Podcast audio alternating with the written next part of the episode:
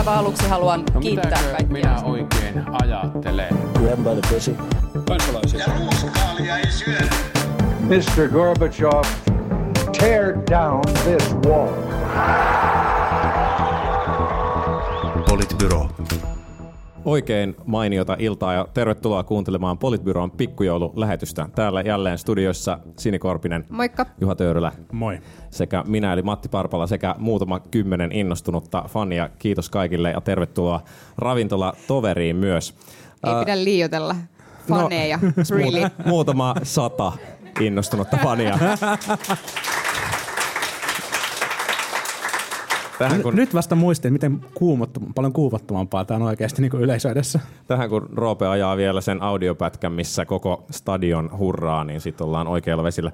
Mutta aloitetaan tämän viikon uutisista ihan normaalisti. Ää, nimittäin Petteri Orpo sai joululahjan. 2,2 miljardia euroa ilmestyi tilille ja se tarkoittaa sitä, että valtion ei tarvitse maksaa, tai siis valtio voi tänä vuonna lyhentää velkaa poikkeuksellisesti ja tästä ovat nyt sitten kaikki mediat iloinneet yhdessä Suomen hallituksen kanssa. Mulla on teoria. Mä veikkaan, että siellä on erityisavustaja Matias Marttinen on siivonnut työpöytäänsä joulumaalla.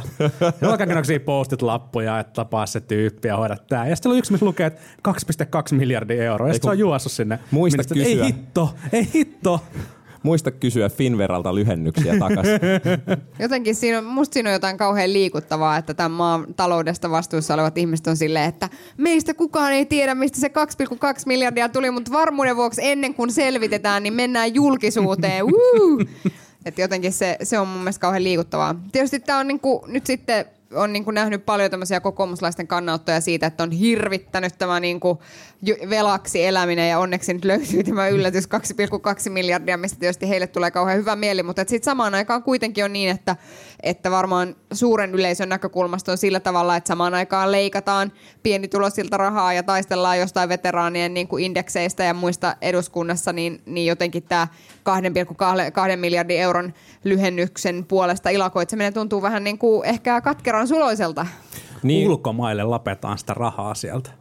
Niin vähän kaksiter- kaksiteräinen miekka tietysti, että, että mä en ole ihan varma, että viestinnällisesti kuinka edullista on nyt puhua siitä, että, että nyt voidaan lyhentää jo valtion velkaa, kun sitten samaan aikaan kuitenkin niin kuin samat hallituspuolueet todennäköisesti tulee myöskin terottaa sitä viestiä, jota vielä VM tällä, tänään juuri vielä teroitti entisestään, että kestävyysvaje on itse asiassa vielä paljon pahempi kuin mitä sen on aikaisemmin ennakoitu olevan. Oliko se jopa 9 miljardia euroa vai mihinkä sen oli nyt jo ajateltu kasvaneen. Eli, eli, eli tavallaan et kiva, että voitiin lyhentää velkaa, mutta jos nyt kuitenkin muistettaisiin, että kassavirtalaskelma on eri asia kuin sitten taas tuloslaskelma ja, ja tase, ja, ja tämä niin kuin ehkä, ehkä vähän tässä innostuksessa meinaa, meinaa unohtua. Niin nythän kävi siis silleen, että tänä vuonna on ollut sellaisia kertaluontoisia eriä VM-virkamiesten mukaan, jotka on pääasiassa syynä siihen, että ei tarvinnut ottaa tähän loppuvuoteen mm. lisää lainaa, mikä johti siihen, että se lainakertymä on tota, pienenee ekaa kertaa pitkään aikaa, mikä on tietenkin tavallaan ihan,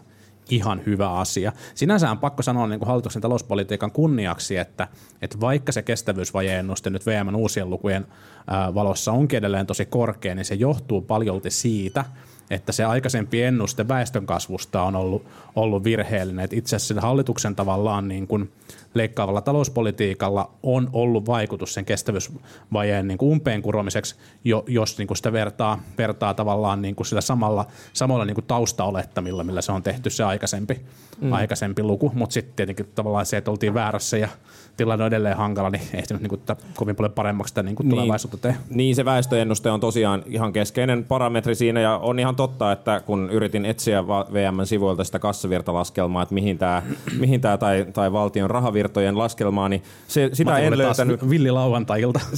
Tää, niin, tavallaan joo, mutta siis sitä en löytänyt, mutta löysin sen, että kyllähän se on niin, että se, se äh, niin kun ero, kun on tultu sieltä 2008 ja mikä se julkisen talouden yhteisalijäämä on ollut, niin se on kyllä johdonmukaisesti pienentynyt joka vuosi ja se ei ole niin kun, tietenkään pelkästään talouskasvun ansiota, vaan se on myös ihan mm, politiikan tulosta. Niin, politiikan tulosta mä uskon, että on myös syntyvyyden laskeminen ja siis se, että, että meillä on sellainen tilanne, että me ollaan jouduttu ikään kuin tekemään korjauksia vaikkapa niin kuin väestöennusteeseen ja muuhun, mikä on vai, niin kuin väistämättä vaikuttanut tähän.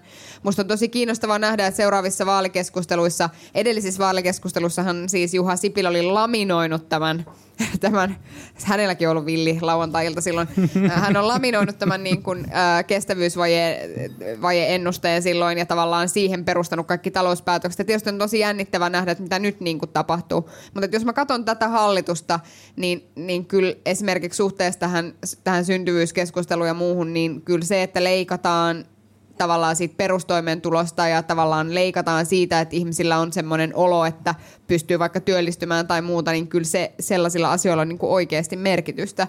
Ja itse en niin kuin usko, että tämä tämän hallituksen politiikka on ihan merkittävästi vaikuttanut siihen, että ihmiset niin kuin varsinaisesti haluaisi lisää lapsia. Tietysti joitakin voi ehkä motivoida se, että Sipilä sanoo, että nyt niitä lapsia. Nyt, nyt laminoidaan. Nyt laminoidaan. Puhumattakaan tietenkään siitä, että miten sitä tulevaa kasvua on syöty niillä massiivisilla koulutusleikkauksilla. Mutta Silja Silvasta tuossa ennen tätä lähetyksen alkua kysyy ihan, ihan osuvasti, että, että kun nyt on tavallaan niin kuin leikattu tänä kautena ja, kautena ja sitten viime kautenakin leikattiin, niin että jos tämä kestävyysvaje näyttää, näyttää tältä, niin mitäkään helppoja leikkauskohteita meillä on vielä niin kuin jäljellä. Että ei ole, ei ole kyllä kivat neuvottelut tulossa ensi keväänä. Niin tavallaan tässä on, mekin on puhuttu tässä podcastissa joskus siitä, että tuleeko ensivaaleista maahanmuuttovaalit vai ei. Ja, ja itse asiassa nyt kun katsoo tätä VM-ennustetta, niin, niin ehkä mieli muuttuu, että pitäisikö ensi vaaleista sittenkin tulla maahanmuuttovaalit. Koska ainoa tapa tai yksi niin kuin keskeisistä tavoista, millä sitä parametria eli sitä väestönkasvuennustetta voisi muuttaa, niin on se, että maahanmuuttoa ja työperäistä maahanmuuttoa erityisesti tulisi merkittävästi enemmän. Mä sanon, että mikään puolue ei oikeasti uskalla seuraavissa vaaleissa lähteä tuolla kärjellä liikkeelle. Ei uskalla. Puhutaan perhepolitiikasta ja puhutaan siitä, että pitää niin kuin tehdä perhevapaa-uudistus, joka ei kuitenkaan oikeasti muuta mitään, koska perheiden pitää saada itse päättää, koska perheet päättää aina oikein. Ja, ja sitten niin kuin tavallaan puhutaan ehkä jostain työelämäjoustoista ja sanotaan, sanotaan työnantajille, että no niin, työnantajat, nyt sempatkaa ihmisiä hankkimaan lapsia. Ja, ja tavallaan tämä on niin kuin se, mistä varmasti tullaan puhumaan. Mä en usko hetkeäkään, että yksikään puolue uskaltaa lähteä seuraavissa vaaleissa sillä kärjellä, että lisää maahanmuuttajia. Niin, näin se varmaan on. Pitäisikö lähteä? No varmaan pitäisi. Mutta että et en mä, niin mä en jotenkin jaksa uskoa siihen, että pitäisikö seuraavassa va- maahan, vaaleissa tulla maahanmuuttajavaalit. Ehkä pitäisi, mutta ei tule. On vähän samoilla, anteeksi kun keskeytyn, mutta vähän samalla tavalla kuin pitäisikö seuraavista vaaleista tulla ilmastonmuutosvaalit. Varmaan pitäisi, mutta enpä jaksa uskoa, että tulee. Niin, ja sitten mun mielestä äänestäjät voi ehkä katsoa peiliin tuossa asiassa, että et, et en mä usko, että sille agendalle välttämättä löytyisi hirveästi myöskään ääniä. Se on vähän samantyyppinen agenda kuin se, että Helsingissä on tosi hankala tehdä vaalikampanjaa sille, että, että rakennetaan ihan hirveästi uusia asuntoja vielä ei Helsingissä asuville henkilöille. Että tavallaan että politiikan, politiikan tavallaan niin kuin kohde onkin siellä tulevaisuudessa ihmiset, sellaisten ihmisten auttaminen, jotka eivät vielä kuulu äänestäjäkuntaan.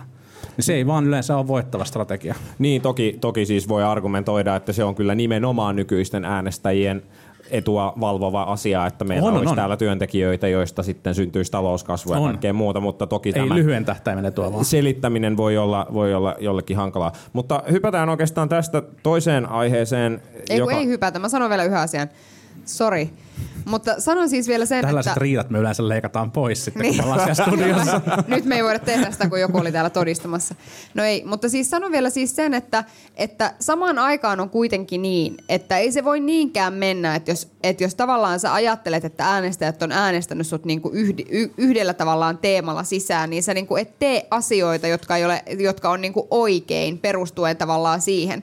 Et esimerkiksi mm. silloin, kun piti saada aikaiseksi kuntauudistus, niin se ei ollut ihan yksi tai kaksi esimerkiksi kokoomuksen kansanedustajia, jotka sanoivat, että mutta tämä on vähän kiusallista, kun mä oon tuolla Kaarinan torilla niin kuin luvannut, että näitä kuntauudistuksia tai pakkoliitoksia ei tule. Et voidaanko tehdä nyt pakkoliitoksia kaikkialla muualla, paitsi täällä Varsinais-Suomessa? No se ei ehkä ihan silleen niin kuin lennä.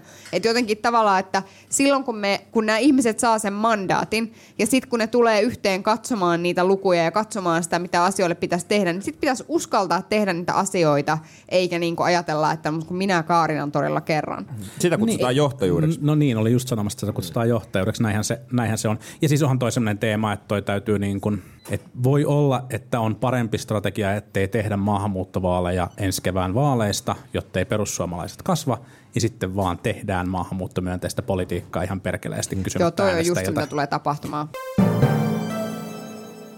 Seuraava aihe oli juuri tämä. Tämä nousi myöskin, myöskin meillä tuolla yleisökysymyksissä ennakkoon esiin, että nyt on kaikilta puolueilta jotenkin vuorotellen kysytty, että, että menettekö perussuomalaisten kanssa, oletteko valmiita menemään perussuomalaisten kanssa samaan hallitukseen, ja tästä muun muassa vihreissä syntyi pieni myrsky vesilasissa tai ainakin jossain, jossain siitä, kun Haavisto meni sanomaan, että kyllä, voidaan mahtua, jos, niin kuin jos ja jos, mutta sitten tästä kaikki eivät olleet ihan samaa mieltä. Onks nyt niin kuin, onko nyt hyvä asia toimia niin, että media kyselee vuorotelle jokaiselta, että haluatteko mennä perussuomalaisten kanssa samaan hallitukseen? Musta se on helvetin typerää, koska perussuomalaiset on ilmoittanut, että niille, ole, niille on ihan yhden tekevää, onko ne seuraavassa hallituksessa. Niin tavallaan se on niinku ihan typerä asetelma, missä niinku halla sanoo, että ei meille ole mikään itseisarvo päästä seuraavaan hallitukseen, ja sitten media kuitenkin juoksee, että no mutta jos kuitenkin halla haluaa seuraavaan hallitukseen, niin haluaisitko sä olla samassa hallituksessa halla kanssa? Musta se on niinku jotenkin, se on niinku daijua. Tuosta mun mielestä pääsee tosi helposti eroon sillä, että vastaa, että ei, me emme mennä perussuomalaisten kanssa samaan hallitukseen ja sen jälkeen se keskustelu ehkä sitten loppuu. Niin. Mun mielestä kysymyksenähän se on niin kuin sinänsä ihan hyvä. Mun mielestä Sipilä on ehkä ollut suurten puolueiden puheenjohtajista se, joka ei ole niin kuin selkeitä sanonut, että, että arvopohjaa ei kohtaa, ei voida tehdä yhteistyötä ja sitten, sitten äh, Haavisto, Haavisto niin tylle uskollisena pyrki, pyrki niin kuin tavallaan luomaan tällaista niin kuin, jotenkin rauhoittamaan tilannetta, mutta, mutta se oli tietenkin niin kuin virhevetohan se, virhevetohan se niin kuin totta kai oli ja sitten he joutuivat sen nopeasti korjaamaan. Ja Mua siis sitten- jotenkin naurattaa. Näettekö te oikeasti, ajatelkaa Haavisto ja halla siellä käsi kädessä kumpaa ja Suomen taloutta kuntoon. Säätytalon Suomi kuntoon, portailla. Suomi kuntoon. Joo, hmm.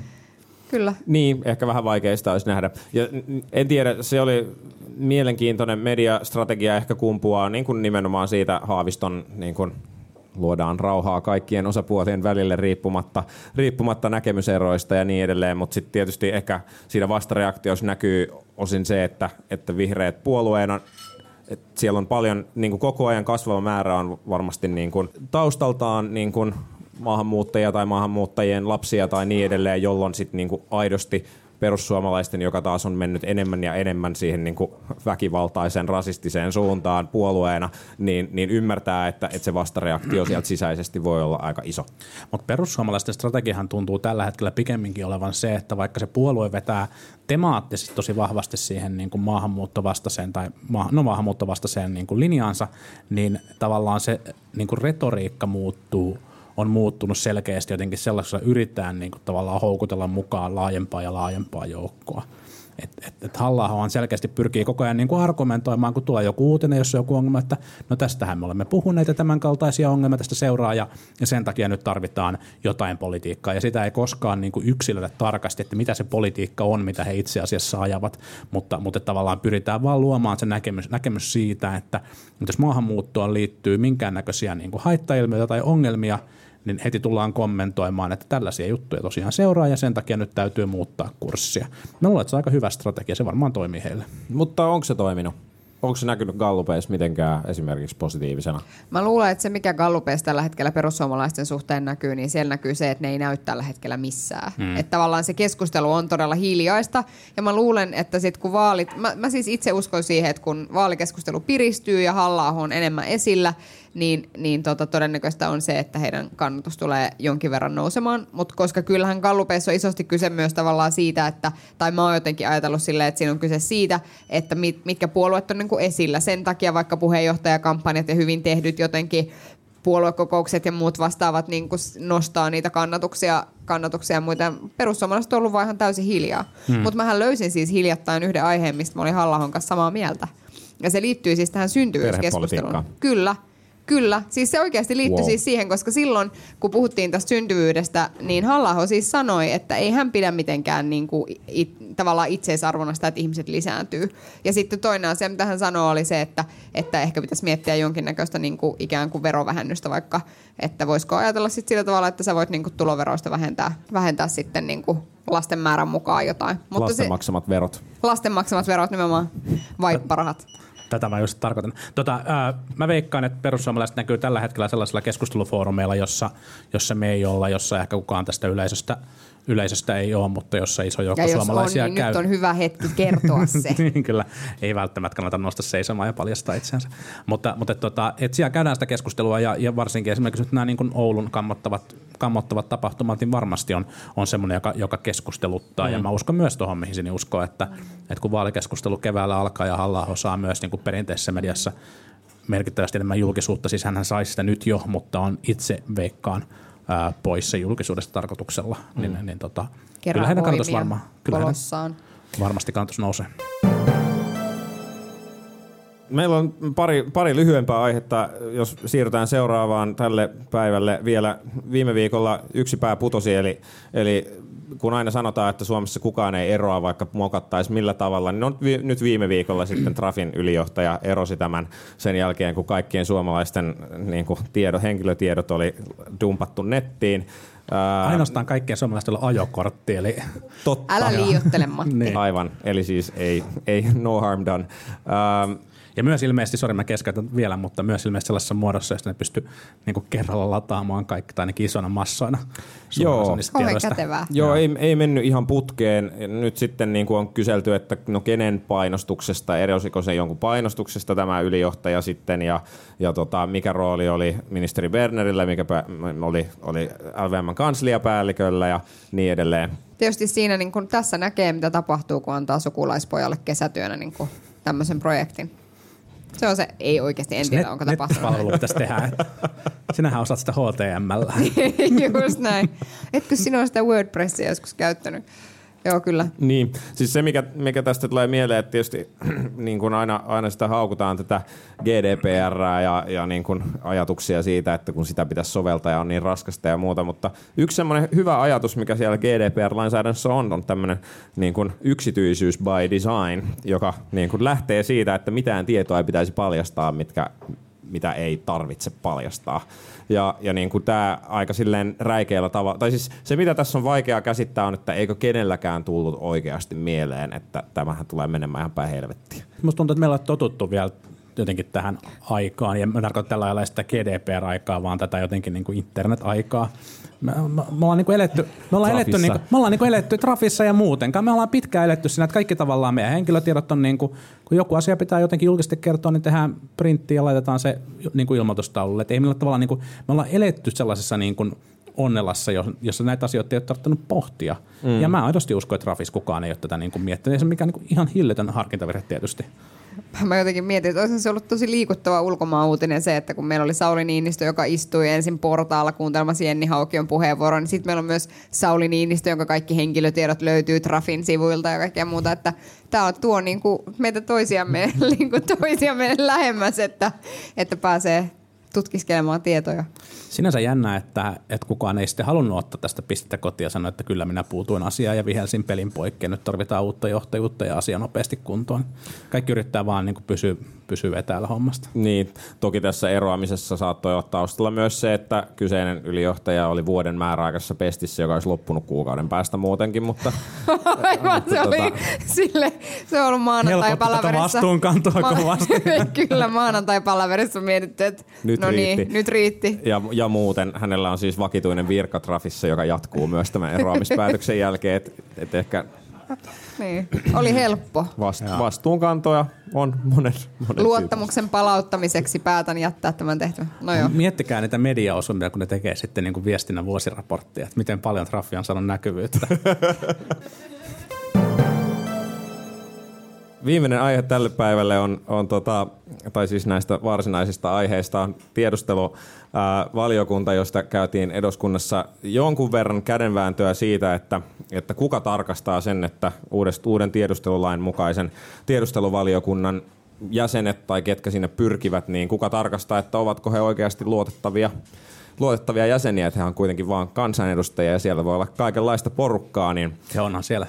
Ja onhan siellä. Et, ja, ja kysymys oli, että tekeekö Supo, jolle on laissa määritetty, että he tekee kaikki turvallisuusselvitykset vai voiko Supo tehdä, kun tämän valiokunnan pitäisi valvoa näitä. Ja nyt päätettiin sitten, että tietosuojavaltuutettu sai nakin ja joutuu tekemään nämä tarkastukset. Onnea hänelle tähän tehtävään. Tämä on tämmöinen perinteinen, niin kuin, kuka, viitti, kuka on niin kuin, pöytäkirjan tarkastaja. Eh, Kuka oli, olet. kuka oli vika kyykyssä? Joo, kyllä. Niin mun mielestä on yllättävän vähän jotenkin käsitelty sitä, että mikä on tietosuojavaltuutetun toimiston niin kuin kyvykkyys hoitaa tämän tyyppistä tehtävää. Kuka on tietosuojavaltuutettu? Reijo Aarnio. Kyllä. Mutta siis mielenkiintoista on se, että, että siis tietosuojavaltuutettu, jonka pitäisi vastata siitä, että kukaan, kenenkään tietoja ei paljastuisi kenellekään. Niin kuin, että tämmöisiä trafikeissejä ei niin kuin kävisi ihan kovin usein. Niin nyt sitten hänen tehtävänsä on selvittää kaikki mahdolliset tiedot näistä kyseisistä. Musta, on jotenkin niin kuin silleen ironista, että tähän päädyttiin. Mutta se musta kuvaa sitä, että, että kukaan ei niin kuin oikeasti keksinyt varmaan mitään parempaakaan. Hei, Reijo, Reijo, Reijo, ottaa Reijo. Reijo on hyvä jätkä. Reijo hoitaa. Mutta oletteko te samaa mieltä siitä, siitä, että Supon ei olisi. Joo. pitänyt saada tehdä? Siis mun mielestä se on, siis se on niin kuin, ei välttämättä olisi oikeasti tullut mitään ongelmaa, mutta onhan se niin kuin rakenteellinen ongelma ja, ja korjaus ei ehkä ole niin kuin elegantein mahdollinen, mutta en mä nyt parempaakaan keksi. Samaa mieltä. Tähän väliin voi ehkä myös tunnustaa, että mä olin aivan täysin unohtanut, että me oltiin sovittu tämä meidän aiheeksi. Että Joo, sama juttu. Mä olin ihan silleen, enemmän apua, kommentteja tullut, lukenut jotain mitään aiheeseen sellaista. liittyen. Niin, kyllä. Niin. No niin. Ja nyt kun tässä on yleisöä, niin ei voi samalla lukea niin kuin puhelimesta jotain ei viimeisimpiä. kehtaa kyllä. Niin kuin yleensä. Joo, vähän tuli semmoinen fiilis, että mä olin varmaan ainoa, joka oli lukenut tästä asiasta Niin, mitään. no, se Reijo Arnio tuli sieltä kyllä eittämättä tosi nopeasti. Että. Ei se mitään. Tässä oli kaikki nämä, nämä normiaiheet ja, ja jotta jaksossa jää tilaa vielä yleisökysymyksille, niin voitaisiin voitais oikeastaan siirtyä siihen. Ja meillä on pari, mitkä on tullut ennakkoon ja sitten kohta voidaan ottaa tuolta myös mikin kautta. Ensimmäinen, ensimmäinen mikä on tullut ennakkoon, mihin mä en ainakaan osaa vastata, on se, että, että miksi hallitus on, jos niin kuin, tota noin, niin tässä suoraan vähän lyhennän kysymystä, niin miksi hallitus on tehnyt niin paskat kasvulait? Tämä oli kysymys, joka tuli Silja Silvastilta. Öö, minä en tiedä. Silja, mä oon ymmärtänyt, että sulla on yhteyksiä johonkin hallituspuolueeseen, että kannattaa ehkä kysellä sieltä suoraan, mutta... Tässä oli mutta, siis kyse nuorten työkokeiluista ja... Mutta siis ja siis muille, mielestä, muille kysyille tiedoksi, me ei tulla vittuilemaan teille kaikille, että ainoastaan, ainoastaan Siljalle. Että Kyllä. Ihan rohkeasti vaan kysymään. Kyllä. Mutta siis Siljalle äh, täytyy nostaa siis sillä tavalla hattua, että hän on kyllä, siis hän tuli tänne aivan täydellisen tuohtuneena tänne, tänne tilaisuuteen ja sanoi, että vittu jos tämä koko maakuntalainsäädäntö on vaan yksi suuri niin kuin vapaaehtoistamisen lainsäädäntö, niin kyllä täytyy kysyä, että mitä on puolueessa ajateltu. Mä, että mä oon aivan täsmälleen samaa mieltä. Mä oon aivan täsmälleen samaa mieltä. Siis se on mun mielestä kummallista, että jos meillä on puolue, joka tavallaan kerää sen koko saatanan kannatuksensa sillä, että, että ne niinku puolustaa jotenkin näitä alueita ja pitää olla tasa-arvoa ja Kainuussa samat jutut kuin Helsingissä, niin sitten jotenkin niinku tässä suhteessa tuntuu kummalliselta, että sitten tällaiset asiat, mitkä oikeasti vaikuttaa niinku tiettyjen ihmisryhmien, vaikka syrjäytymisvaarassa olevien ihmisryhmien niinku mahdollisuuksia omiin alueilla, niin niistä tulee semmoisia niinku täysin niin kuin vapaaehtoisia, katsellaan mitä tapahtuu, kun markkinat tulee ja hoitaa hommat tyyppiseen, tyyppisiä kuvioita. Niin ehkä se, mitä tähän nyt voi sanoa, on, on sitten se, että, että mä toivon, että nyt kun me mennään tästä joululomille ja kaikki vähän lepää, politiikan toimittajatkin vähän lepää ja, ja sitten mennään sinne niin kuin vaalisyksyyn, niin, niin politiikan toimittajat... kun se- kevääseen. Kevääseen, mikä se on? Ikuinen syksy.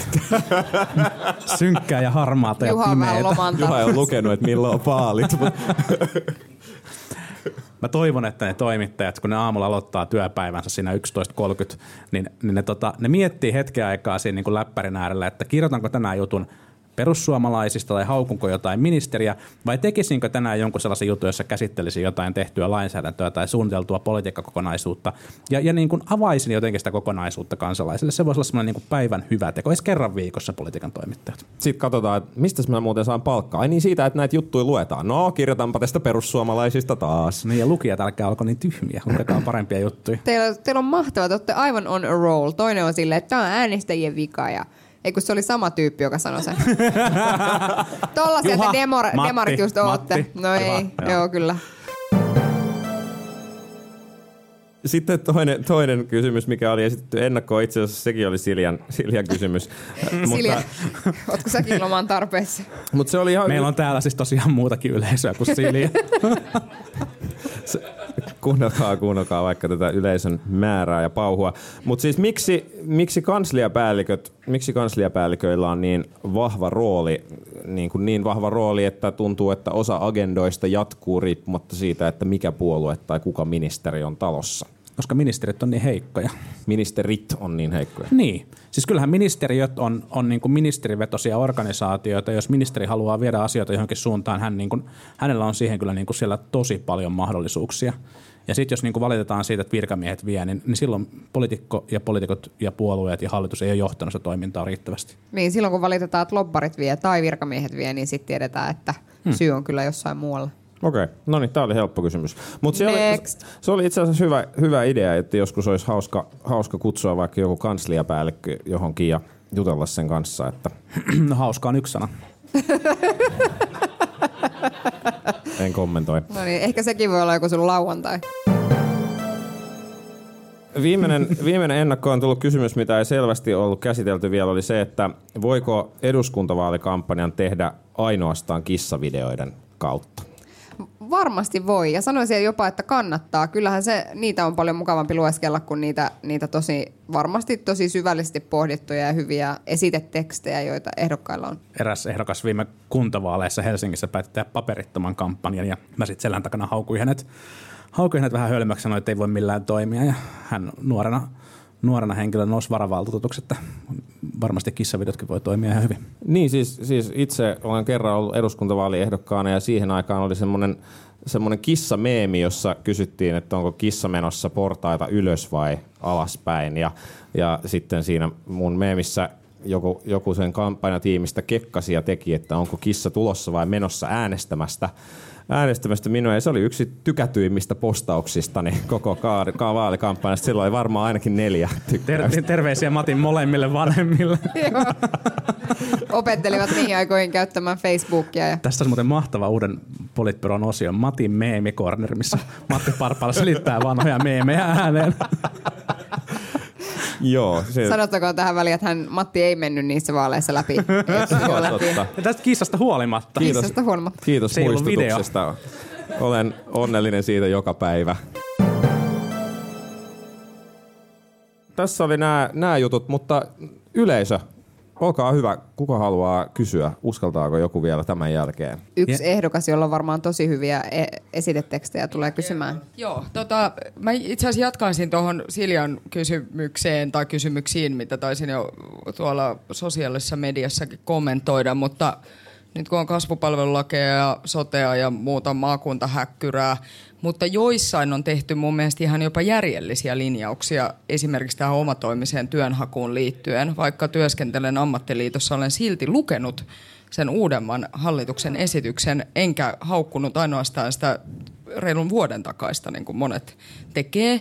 Niin siinä oli niin kuin hyviä elementtejä, mutta nyt näyttää siltä, että se ei ehdi, missä niin kuin siis karenssit lievenis ja asia, etenkin asiantuntijaduuneissa työskenteleville, niin se, että sä pääset vapaudut tästä byrokratiahäkkyrästä ja voit niin kuin itse hakeutua uusien työmahdollisuuksien pariin. Niin mitä te ajattelette tällaisista hyvistä aloitteista? Käykö nyt vaalien jälkeen sillä tavalla, että näitä nyt nyherrellään ja sitten tulee seuraavat, jotka sanoo, että täällä on ollut ihan tyhmiä tyyppejä ja tehnyt tyhmää valmistelua ja nyt aloitetaan kaikki niin kuin uudesta vai alusta vai tarvittaisiko me tällaista parlamentaarista jatkuvuutta ja mistä löytyisi sitten se sellainen viisaus sieltä parlamentin puolelta näitä edistää? Oli vähän pitkä, mutta toivottavasti saitte langan. Oikein hyvä kysymys. Mä luulen, että kasvupalvelulain ongelma välittämättä siitä, että tavallaan mikä versio se niistä on, niin mä luulen, että se ongelma liittyy siihen, että se liittyy siihen maakuntapakettiin niin voimakkaasti, että jotenkin on vaikea nähdä, että jos, jos sille paketille tehdään seuraavassa jotain ja tämä ei tule hyväksyttäväksi tai tämä ei tule hyväksytyksi tällä vaalikaudella, niin mä en niin kuin oikeasti jaksa uskoa, että poliitikot olisi niin suuria ihmisiä, että ne sitten olisi silleen, että no on täällä tehty hyviäkin asioita. Mutta en, en tiedä, voin olla väärässäkin. Niin ja ehkä nyt meidän erityinen ongelma, tai en tiedä, nyt erityinen ongelma, mutta että se niin kuin jatkuvuus täs, tältä vaalikaudelta seuraavallehan tulee olemaan tosi tosi vähäinen, koska perussuomalaiset suomalaiset splittas ja, ja sinisiä sitten luultavasti ei ole ehkä, ehkä olemassa ainakaan hallituspuolueena seuraavassa, seuraavassa hallituksessa ja, ja tota, saa nähdä mitä keskustalle käy, mutta, mutta on niin kuin todennäköistä, että hyvin pieni osa nykyisestä hallituspohjasta jatkaa hallitusvallassa ensi kaudella, jolloin silloin tämä ilmiö, mitä Jenni tuossa kysyjänä äsken, äsken kuvasi, missä, missä uusi porukka haluaa asettaa ikään kuin agendan uudestaan, niin se on silloin niin entistä vahvemmat perusteet tai pohjat sen tyyppiselle toiminnalle. Niin, toisaalta, toisaalta me ollaan puhuttu siitäkin, tai en mä tiedä, ainakin mä oon puhunut siitä, että, että jos, jos sote-uudistusta ei nyt saada maaliin, niin siellä on oikeasti aika paljon sellaista valmistelutyötä, mitä varmaan kannattaa käyttää uudestaan. Semmoista, joka menee ehkä vähän sen poliittisen leijerin niin kuin alapuolelle mm. puolelle, jo, ja niin kuin, mitä tulee vaikka järjestämistapojen muutokseen ja, ja niin edelleen, niin, niin en mä usko, että ne kaikki on niin kuin roskissa vaan sen takia, että hallituskokoonpano muuttuu. Mutta sitten me palataan tavallaan tähän niin kuin äsken parjattuun virkamiesvaltaan, joka, joka tuo niin kuin vaikkapa LVMssä joka, joka ministerille samat paperit, ja nyt ne on niin kuin Bernerin uudistuksia, kun LVM-virkamiehet on niitä samoja ajatuksia tuonut pitkään, ja samalla tavalla varmaan tapahtuu tässäkin, että, että virkamiehet poimii sieltä omasta mielestään, niin kuin omasta asiantuntijanäkemyksestään perustellen parhaat palat, ja, ja tuo ne sitten myös sen niin seuraavan hallituksen pöydälle, ja, ja se on ihan tosi hyvä asia. Eikä pidä olla liian pessimistinen. Mun mielestä se on ollut tosi hyvää jatkumoa. Jo Matti Vanhasen hallituksesta asti on yritetty saada aikaiseksi kuntauudistusta ja sote-uudistusta. Et sillä tavalla niin kuin jatkumoa on ollut. Se on kyllä ehkä maailman isoin hampaankolo, missä tämä kuntauudistus sinillä on. ei, ei. No hard feelings. No hard feelings. Puoli vuotta elämästäni jota ei saa koskaan enää takaisin. Kyllä, mutta se on vain yksi niistä puolivuotisista, jota sä et saa koskaan enää takaisin. Haluaako joku muu kysyä jotain? Hei vaan kaikille. Tänään Osmo Soinivaara kirjoitti siitä, että akateemisen loppututkinnon suorittaneista nuorista noin puolet päätyy Helsingin seudulle ja yksi neljäsosa mu- muihin yliopistokaupunkeihin ja loput neljäsosa sitten ympäri muuta Suomea sisältäen siis kaikki opettajat, apteekkarit ja muut. Ja tämä kehitys on kiihtynyt Juha Sipilän hallituksen aikana. Voidaanko siis sanoa, että Juha Sipilän hallituksen keskusta on ollut mukana vauhdittamassa kaupungistumista vai ei? Eli onko tämä keskustan ansiota vai ei? Ja toisaalta, onko tämä kehitys hyvä? Ja jos on, kannattaako, tai miten tätä voidaan vielä kiihdyttää? Ja jos ei se ole, miten tätä voidaan jarruttaa? Kiitos. Tar- tarkentava kysymys oli kiihtynyt siis se kehitys, missä, missä nämä korkeakoulututkinnot suorittaneet oli niin kuin päätynyt pääkaupunkiseudulle. Yhä suurempi osa Joo, joo. päätyy. No kysehän on tässä silleen globaalista megatrendistä, että kaupungistutaan. Se, että olisiko, se, ol- olisiko tämä ollut nopeampaa vai hitaampaa, jos tässä maassa olisi ollut joku muu kuin Sipilän hallitus, niin sitä tietysti, tietysti kukaan ei tiedä. Mutta mut kyllähän kysymys on vähän semmoisesta tutkaimesta, jota, jota vastaan on aika hankala potkia. Isot, niin kuin itse olen tehnyt joskus kauppatieteellisen tutkinnon ja siellä oli, oli jo silloin niin kuin tuhat vuotta sitten sellainen tilanne, että yli yli 95 prosenttia työpaikoista on Helsingissä. Hmm. Ja se on ihan luonnollista, koska aika monet globaalit yritykset toimii Helsingistä käsin.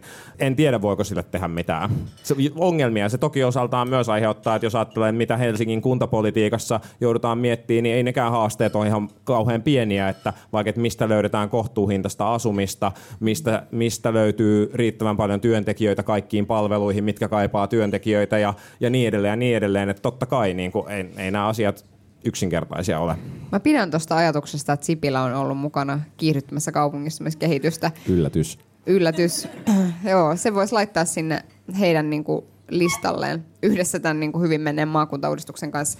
Mutta ehkä jotenkin siis, musta niinku, et ei tarvitse mennä hirveän kauas Helsingistä. Siis ei tarvitse mennä kuin Turkuun ja Tampereelle, niin siellä jo tavallaan työpaikkojen rakenne on ihan erilainen kuin Helsingissä. Että, et esimerkiksi palvelualoilla on siellä huomattavasti enemmän töitä kuin mm. asiantuntija-aloilla. Ja se tarkoittaa siis sitä, että, että vaikka Turku on mun mielestä ihana kaupunki, kyllä, se on ihana kaupunki, niin Sä oot jopa asunut siellä. mä oon jopa asunut siellä, niin, niin, tota, niin ei sinne ihminen voi muuttaa, koska ei siellä ole töitä.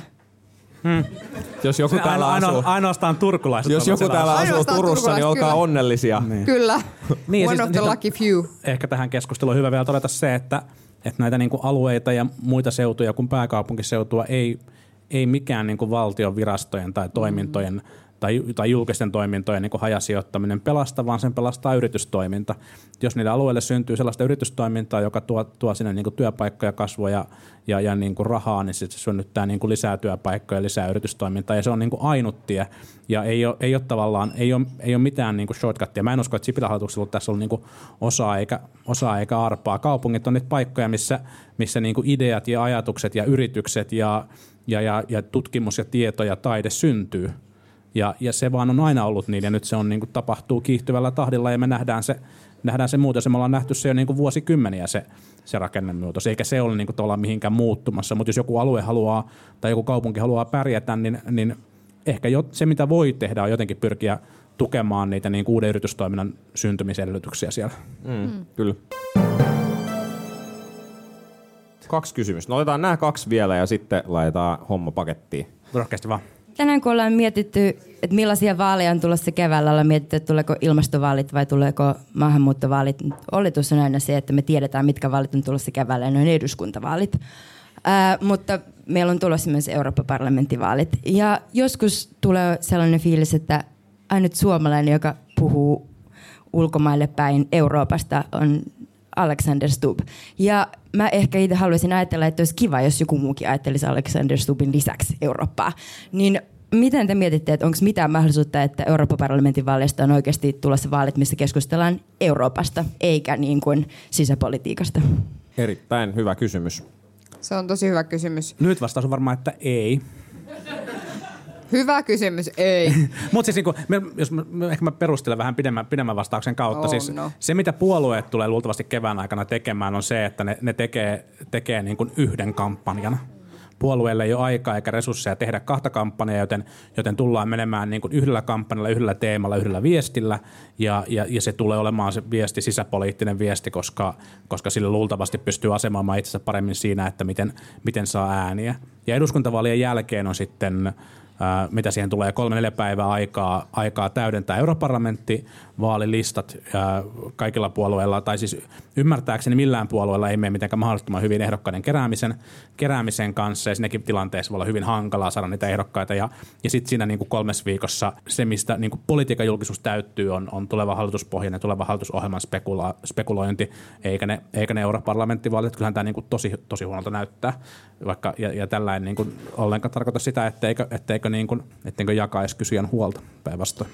Niin mä oon ihan samaa mieltä kyllä ja siis toki on niinku myös niin, että moni meidän sisäpoliittinen asia liittyy tosi voimakkaasti siihen, mitä Euroopan unionissa tapahtuu, mitä Euroopan parlamentissa tapahtuu.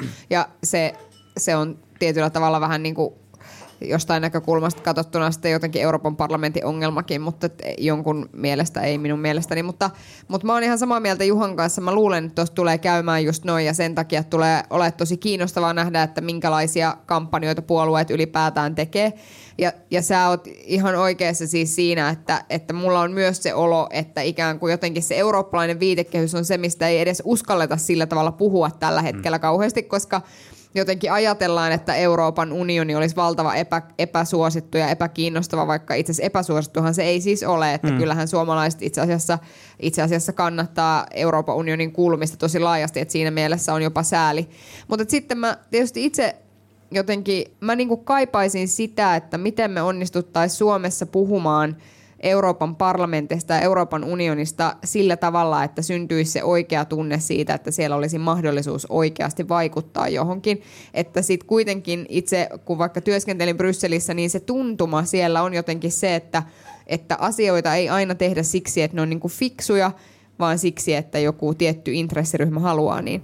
But then again, sellaista on niinku suomalainenkin mm. politiikka, että et eihän me olla tehty yritystukijärjestelyillekään yhtään mitään. Niin, jos, jos mä olisin jossain puolueessa töissä ja huolissani puolueen eurovaalimenestyksestä, mi- mihin kategoriaan kuuluvia ihmisiä luulen olevan valitettavan vähän, mutta jos olisin, niin, niin varmaan se, mitä yrittäisin tehdä, olisi löytää semmoisia teemoja, mistä voisi puhua niin, että se osuu näihin eduskuntavaaleihin, mutta silti muistuttaa ihmisiä siitä, että tämä puolue osaa myös nämä eurovaaliasiat, jolloin tavallaan se niinku mieli, ikään kuin tehtäisiin sitä mielikuvaduunia siellä samaan aikaan, kun tehdään eduskuntavaalikampanjoita. Ja tämä olisi tietysti silleen niin kuin yhteiskunnallisestikin kiva juttu, että se voisi samalla myös ehkä aktivoida ja vähän muistutella ihmisiä siitä, että näissä eurovaaleissakin on oikeasti tärkeää äänestää. Ug. Ug, niin. Kyynikot huudettiin yleisöstä. Niin, Sieltä huusi yksi Se niin on- positiivisuuden airut sieltä perältä. Se on yksi, yksi nimitys, jolla meitä voidaan kutsua. Mutta vielä mä itse asiassa mietin sitä, että on kuitenkin myös niin, että me ollaan nähty edellisissä vaaleissa paljon sitä, että mehän ei oikeasti pystytä ihan hirveän tarkkaan edes ennustamaan sitä, että mit, mitkä on ne asiat, mitä seuraavan tavallaan eduskuntavaaliagendalle nousee. Ja se on siis täysin jotenkin, ei se ehkä sattumanvaraista ole, mutta että se tulee usein se agenda jostain ulkopuolelta. Ja silloin mun mielestä korostuu tosi paljon se, että, että mitkä ne puolueen tavallaan koressa olevat arvot on jollain tavalla. Mikä on se sun selkäydin reaktio niin kuin silloin, kun tulee yllättäviä asioita, niin kuin vuonna 2008 ää, tuli niin kuin talouskriisi tai 2015 tuli pakolaiskriisi. Että mitkä ne on tavallaan ne selkärankareaktiot tämän tyyppisiin asioihin, koska koska sitten pitää pystyä ottamaan kantaa niihinkin. Mähän on vähän sitä mieltä, että oikeastaan tämmöisillä puolueiden vaaliohjelmilla ei kauheasti tee yhtään mitään tänä päivänä, koska et se oikeastaan kuitenkaan pysty tekemään niin kuin tyylipuhdasta omaa politiikkaa joka tapauksessa. Öö, viimeinen kysymys, ole hyvä. Yes, kiitos. Hei kaikille. Nämä Politbyroon podcastiin sopivat kasvot ovat Teemu Launion. Kysymykseni oikeastaan sopii hyvin noihin vaalien jatkoteemaan. Te olette koko syksyn odottaneet kuin kuuta nousevaa eduskuntavaaleja. Ja nyt on joulu ja tavallinen kansa ei tiedä että, tai tiedosta, että vaalit ovat tulossa. Ää, jos te olisitte ehdokkaita, niin milloin te aloittaisitte vaalikampanjan? Kaverin puolesta kyselen, niinkö? Ei mulla ole sellaisen. Mitä tarkoittaa vaalikampanjan aloittaminen? Torilla seisominen? No enpä kyllä seisoisi torilla kovin montaa viikkoa ennen vaaleja, ihan rehellisesti. Joo. No sillä on varmaan niin kuin viime kuntavaaleissa on tietyllä tavalla oikea vastaus. Viime kuntavaaleissa on- olisi ollut hyvä aloittaa eduskuntavaalikampanja. Mm.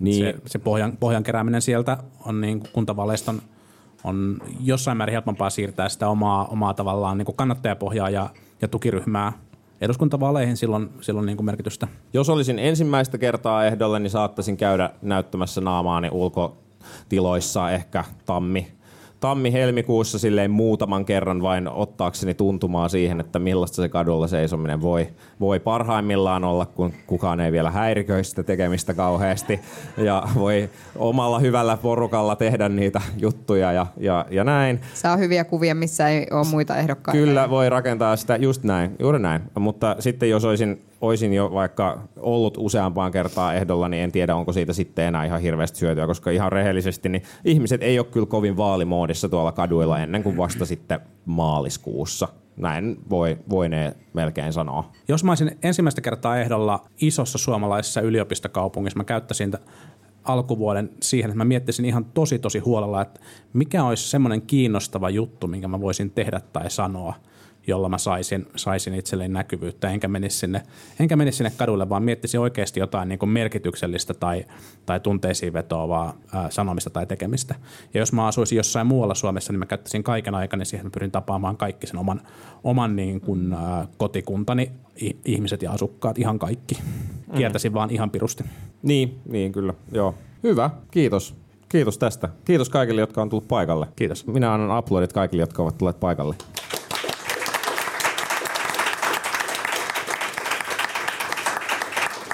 Tämä oli vuoden viimeinen Politbyro ja jatkamme tätä ensi vuonna tammikuussa.